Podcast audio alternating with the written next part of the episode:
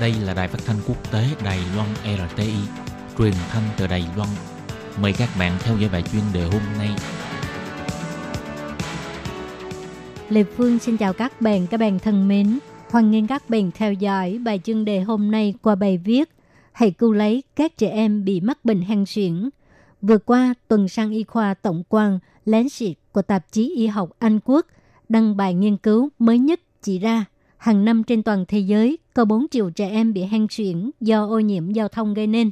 Trong 194 quốc gia và khu vực, trong tỷ lệ 100.000 người bị mắc bệnh hen suyễn thì Đài Loan chiếm 420 người.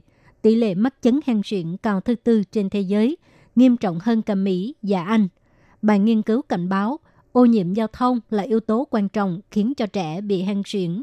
Chính phủ nên áp dụng biện pháp tích cực, khích lệ người dân thường xuyên sử dụng phương tiện giao thông công cộng và phương tiện giao thông xanh. Bài nghiên cứu này kiến nghị chính phủ nên dốc sức giảm thiểu ô nhiễm giao thông, giảm khí thải nhà kính, đồng thời cải thiện sức khỏe trẻ em. Nghiên cứu chỉ ra, có nhiều trẻ em mắc bệnh hen suyễn sống trong phạm vi chỉ số được kiến nghị của Tổ chức Y tế Thế giới, nhưng các chỉ số này đã lỗi thời rồi, phải kiểm thảo lại. Phòng Bảo vệ chất lượng không khí và kiểm soát tiếng ồn thuộc Sở Bảo vệ Môi trường cho biết, nồng độ trung bình của nitơ dioxide ở Đài Loan thấp hơn giá trị khuyến nghị của Tổ chức Y tế Thế giới, nhưng tỷ lệ chẩn đoán mắc bệnh hen suyễn ở Đài Loan cao, khiến Đài Loan bị xếp ở hàng cao trong cuộc nghiên cứu này. Hồi ứng của phía quan chức dường như không hiểu được mâu chốt của vấn đề. Vì nghiên cứu này đã thách thức giá trị đề xuất của Tổ chức Y tế Thế giới và đề nghị sửa đổi kịp thời.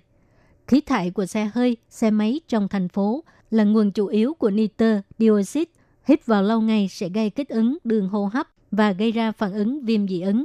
Theo thống kê cho thấy, tại Đài Loan, bình quân mỗi 5 em học sinh tiểu học chỉ có một em mắc bệnh hen suyễn. Bình quân mỗi 7 em học sinh cấp 2 chỉ có một em mắc bệnh hen suyễn, tỷ lệ khá cao. Bác sĩ cảnh cáo, trẻ em nếu từ nhỏ là đã bị hen suyễn, viêm phế quản cứ lặp đi lặp lại và dễ bị sơ hóa, sẽ ảnh hưởng đến trẻ suốt đời. Đối mặt với vấn đề ô nhiễm không khí nghiêm trọng, London đã áp dụng biện pháp tích cực. Tại London, bình quân hàng năm có 9.000 người tử vong là do có liên quan đến ô nhiễm không khí.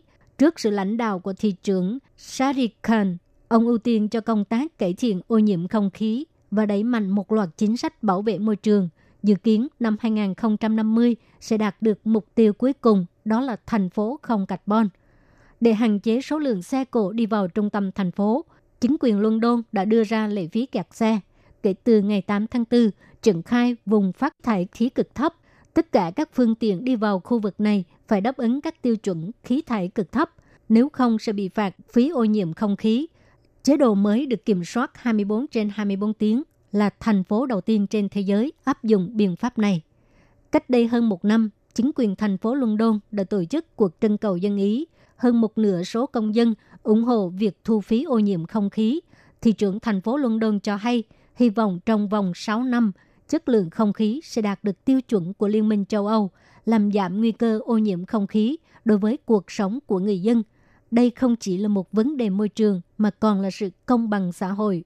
Ngoài thu phí ô nhiễm không khí, hạn chế khí thải từ ô tô và xe máy, chính quyền thành phố London còn tích cực phát triển phương tiện không phát thải carbon. Bắt đầu từ phương tiện giao thông công cộng, hiện nay London có 8 chiếc xe buýt chạy bằng hydro Dự kiến kể từ năm 2020, tất cả các loại xe buýt một tầng không có phát thải khí carbon. Trước năm 2037, thiết lập mạng lưới xe buýt không phát thải carbon. London dự kiến kể từ năm 2040, cấm bán phương tiện sử dụng xăng dầu, bây giờ đã bắt tay vào chuẩn bị, bao gồm thành lập trạm sạc nhanh và trạm tiết nhiên liệu hydro để cải thiện ô nhiễm không khí chính quyền thành phố London đã áp dụng nhiều biện pháp trong cùng một lúc, đặt ra mục tiêu ngắn, trung và dài hạn, dần dần đạt được lý tưởng không có khí thải carbon. Tại Đài Loan, đa số người dân đều sử dụng xe máy và xe ô tô đi làm, gây ô nhiễm không khí rất nghiêm trọng, làm hại đến sức khỏe của bản thân và của cả người khác. Đối mặt với vấn đề ô nhiễm giao thông, Thủ tướng các huyện thị nên có những biện pháp ứng phó tích cực hơn. Các bạn thân mến, các bạn vừa theo dõi bài chương đề do Lê Phương thực hiện. Xin cảm ơn các bạn đã quan